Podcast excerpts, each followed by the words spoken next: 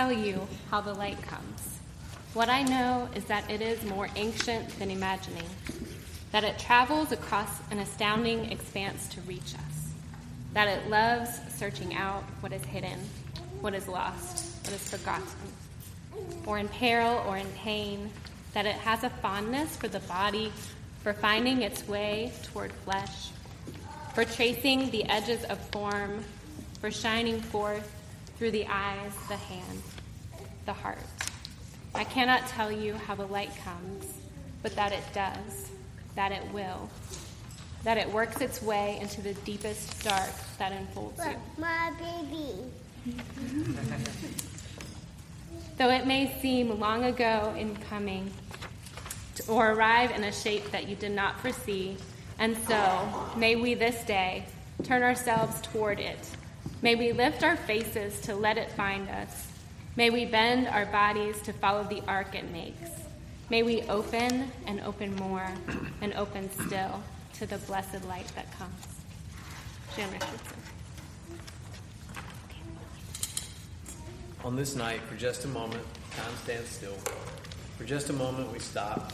For just a moment, our hustle and bustle are back and forth. Our Christmas chaos is still. Tonight, as we light the Christ candle and remember the ancient story of how a babe in a manger touched the world, we ponder still how Christ enters into the messiest and most unlikely places if only we would take notice.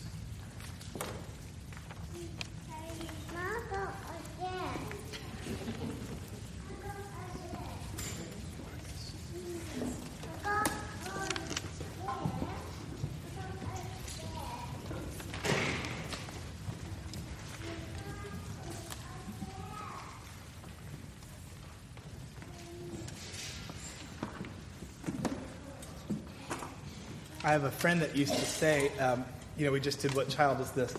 I have a friend that used to say that for anybody who, who thinks that children don't listen in church, he would say, like, we all knew the line about the ass feeding, so like, as kids, so don't, don't think your kids aren't paying attention.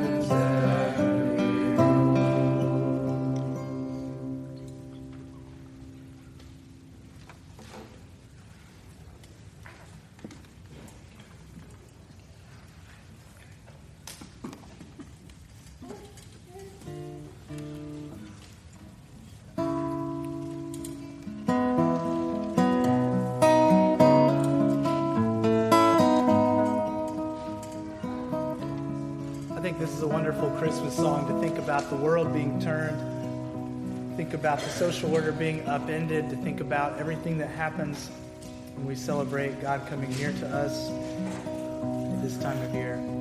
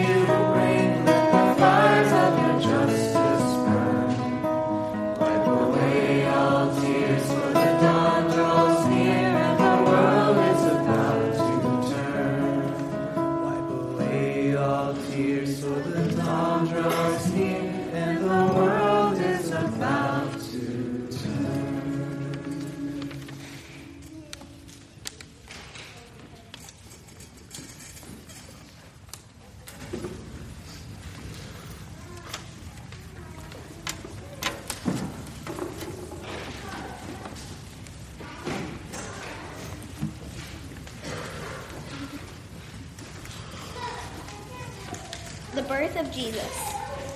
In those days, a decree went on out from the Emperor Augustus that all the world should be registered. This was the first registration and was taken while Quirinius was governor of Syria, and went to their own town to be registered. All went to, the, to their town to be registered. Joseph also went from the town of Nazareth in Galilee to Judea to the city of David called Bethlehem, because he was descended from the house and family of David. He went to be registered with Mary, to whom he was engaged and who was expecting a child. While they were there, the time came for her to deliver her child. And she gave birth to her firstborn son, wrapped him in bands of cloth, and laid him in a manger, because there was no place for them in the inn. In that region, there were shepherds living in the fields, keeping watch over their flock by night. Then an angel of the Lord stood before them, and the glory of the Lord shone around them, and they were terrified. But the angel said to him, to them, "Do not be afraid, for see, I am bringing you good news of great joy for all the people.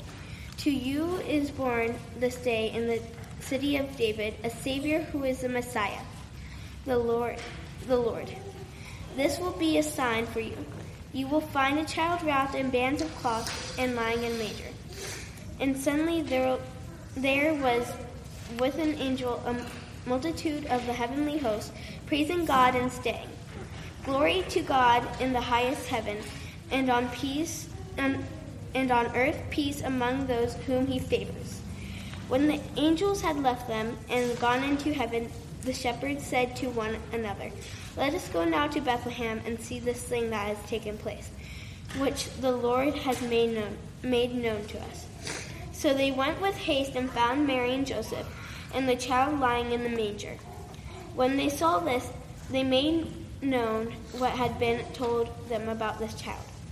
And all who were heard it were amazed at what the shepherds had told them. But Mary treasured all these words and pondered them in her heart. The shepherds turned, glorifying and praising God for all they had heard and seen, as it had been told them.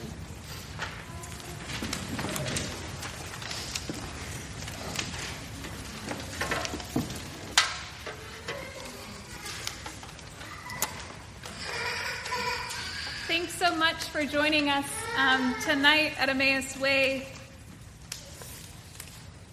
My voice generally doesn't carry well, but I am hopeful tonight um, that it might.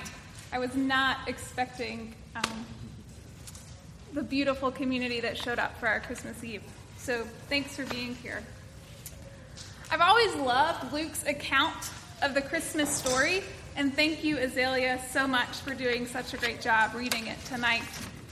Luke's account has all the makings, right, of the best kinds of stories action, suspense, unexpected twists, hello manger, stinky shepherds, a proud, happy mother, and a babe wrapped in swaddling clothes. It's the one that I always want to hear on Christmas Eve, and yet, this year, with the state of the world being what it is, and the reality of weary spirits all around, I find myself wanting to hear John's account of the Christmas story alongside Luke's. It could be argued that John isn't even an account of the Christmas story, but I beg to differ. Sure, John's account is a bit more metaphorical and definitely has more cosmic undertones. But John still proclaims Christ coming into the world. Hear now the word of God. What has come into being in him was life, and the life was the light of all people. The light shines in the darkness, and the darkness did not overcome it. Darkness. There was plenty of darkness the night Jesus was born. In Luke's account, we are told it was night. And not only night as we understand it, but night over 2,000 years ago kind of night, right? So there was no ambient light or lights on in homes around them, so they maybe possibly could see. Perhaps there were a few torches in this barn where Jesus was born. Probably not. It was the darkest of nights, with only a few flickering stars in the sky. But in addition to the darkness of night that happened on that night so long ago, darkness also came in the form of the Roman Empire, of structures oppressing the least, the last, the lost. Darkness came in an overwhelming sense of hopelessness that permeated that time. And if we're being honest, there's still plenty of darkness today. anywhere you look, outside our walls, inside ourselves, within the borders of America, around our world, darkness. And yet, this Christmas Eve, we're reminded the light shines in the darkness, and the darkness did not overcome it. Or, in the words of the Black Keys song, Everlasting Light, that I love so much, tonight the babe in a manger proclaims to us, Let me be your everlasting light, the sun where there is none. I am a shepherd for you, and I will guide you through. Can't you see? It's shining just for you. Loneliness is over, dark days are through. They're through. Great loneliness and dark days have permeated Aleppo lately. And yet, in Aleppo, there's a Franciscan friar, Ibrahim Alsabagh, a 46 year old Syrian who is parish priest of St. Francis Church on the west part of the city. When asked how he's been preparing for Christmas, he noted, We are lighting the tiny lights into the darkness. For the light shines in the darkness, and the darkness did not overcome it, even here. There is a light that shines in the darkness tonight, in this Christmas scene. For in this scene, God takes on human flesh, directly entering our human world with all its frailties, shadows, and darkness. And if we really think about it, our only hope is that this babe born in a manger tonight holds more importance than all the principalities and powers of our world. That this babe born in a manger shines brighter than any darkness that might try to cover up our world or any of God's beloved.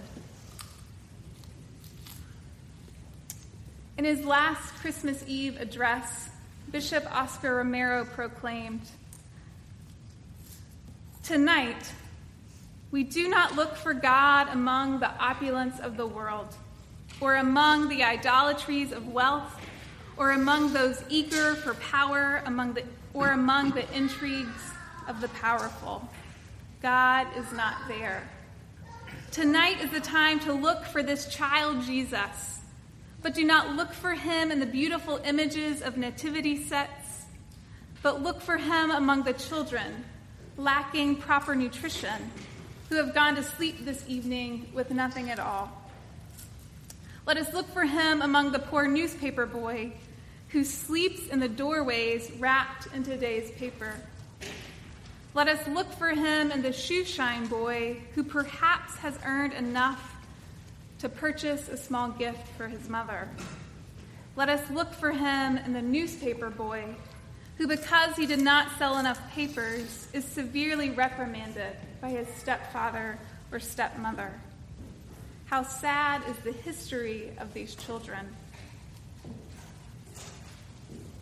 Yes, there is sadness and darkness in our world, both far away and near at home. Yet the, this babe born in a manger tonight continues to pronounce to us what has come into being in him was life, and the life was the light of all people. The light shines in the darkness, and the darkness did not overcome it. At Emmaus Way, the open table is a place we come week after week to be, remi- to be reminded that it is through the simple relational acts of breaking bread and pouring wine for one another that the light shines in the darkness, and the darkness has not overcome it. And so we are about to enter into a time of gathering around the open table. We are going to come now to break bread and pour wine for one another. And as we come, may we be ever aware that Jesus the Christ has entered our world this night as a babe in a manger, as Emmanuel, God with us, as light, as a light that changed that night so long ago and continues to change the world. And as we partake in the open table, may we be bold enough to recognize this light and turn ourselves toward it. May we lift our face to let the light find us. May we bend our bodies to follow the arc it makes. May we be open, open more and open still to the blessing this light has come. May we lean into the light that begins in the deepest dark, bearing itself into the world for us tonight, even if through the tiniest of lights.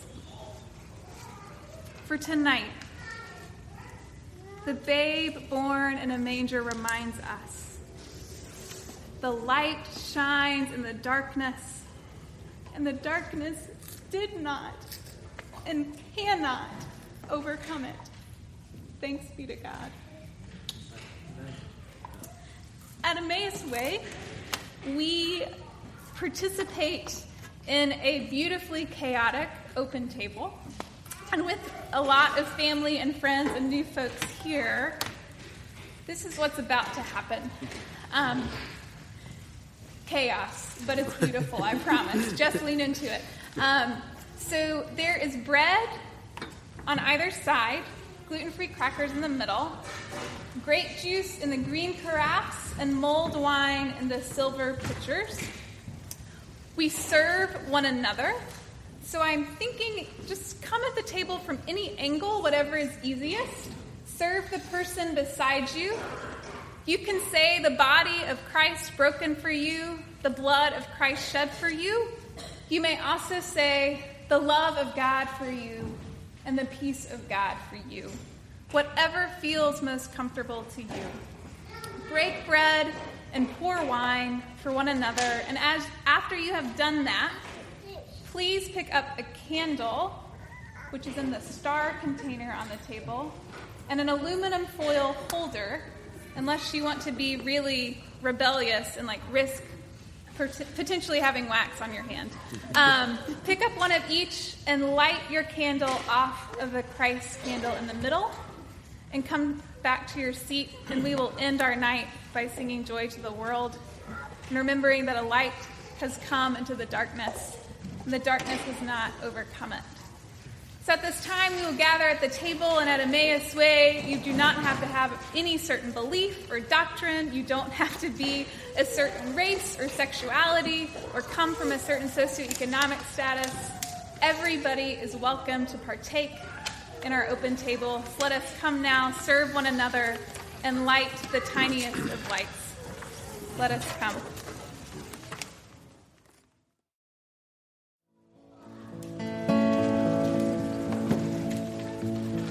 Song will be our benediction, but as after we're done, feel free to stay and talk for a little while. We'll turn the lights back on so you won't have to be in the dark if you decide to stay. Let's sing this together as our benediction tonight. Joy to the world.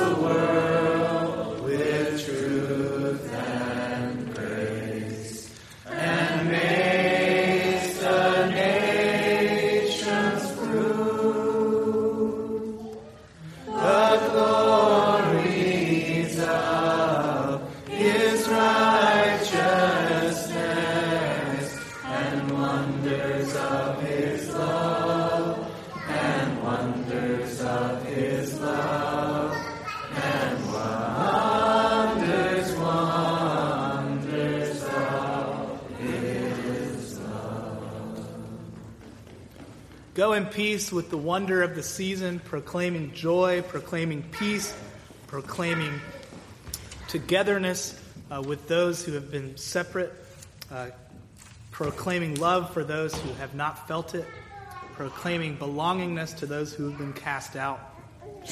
We pray that this night that you would bring love to your homes, to your households, to the world that is around us. Go in peace. Thanks be to God.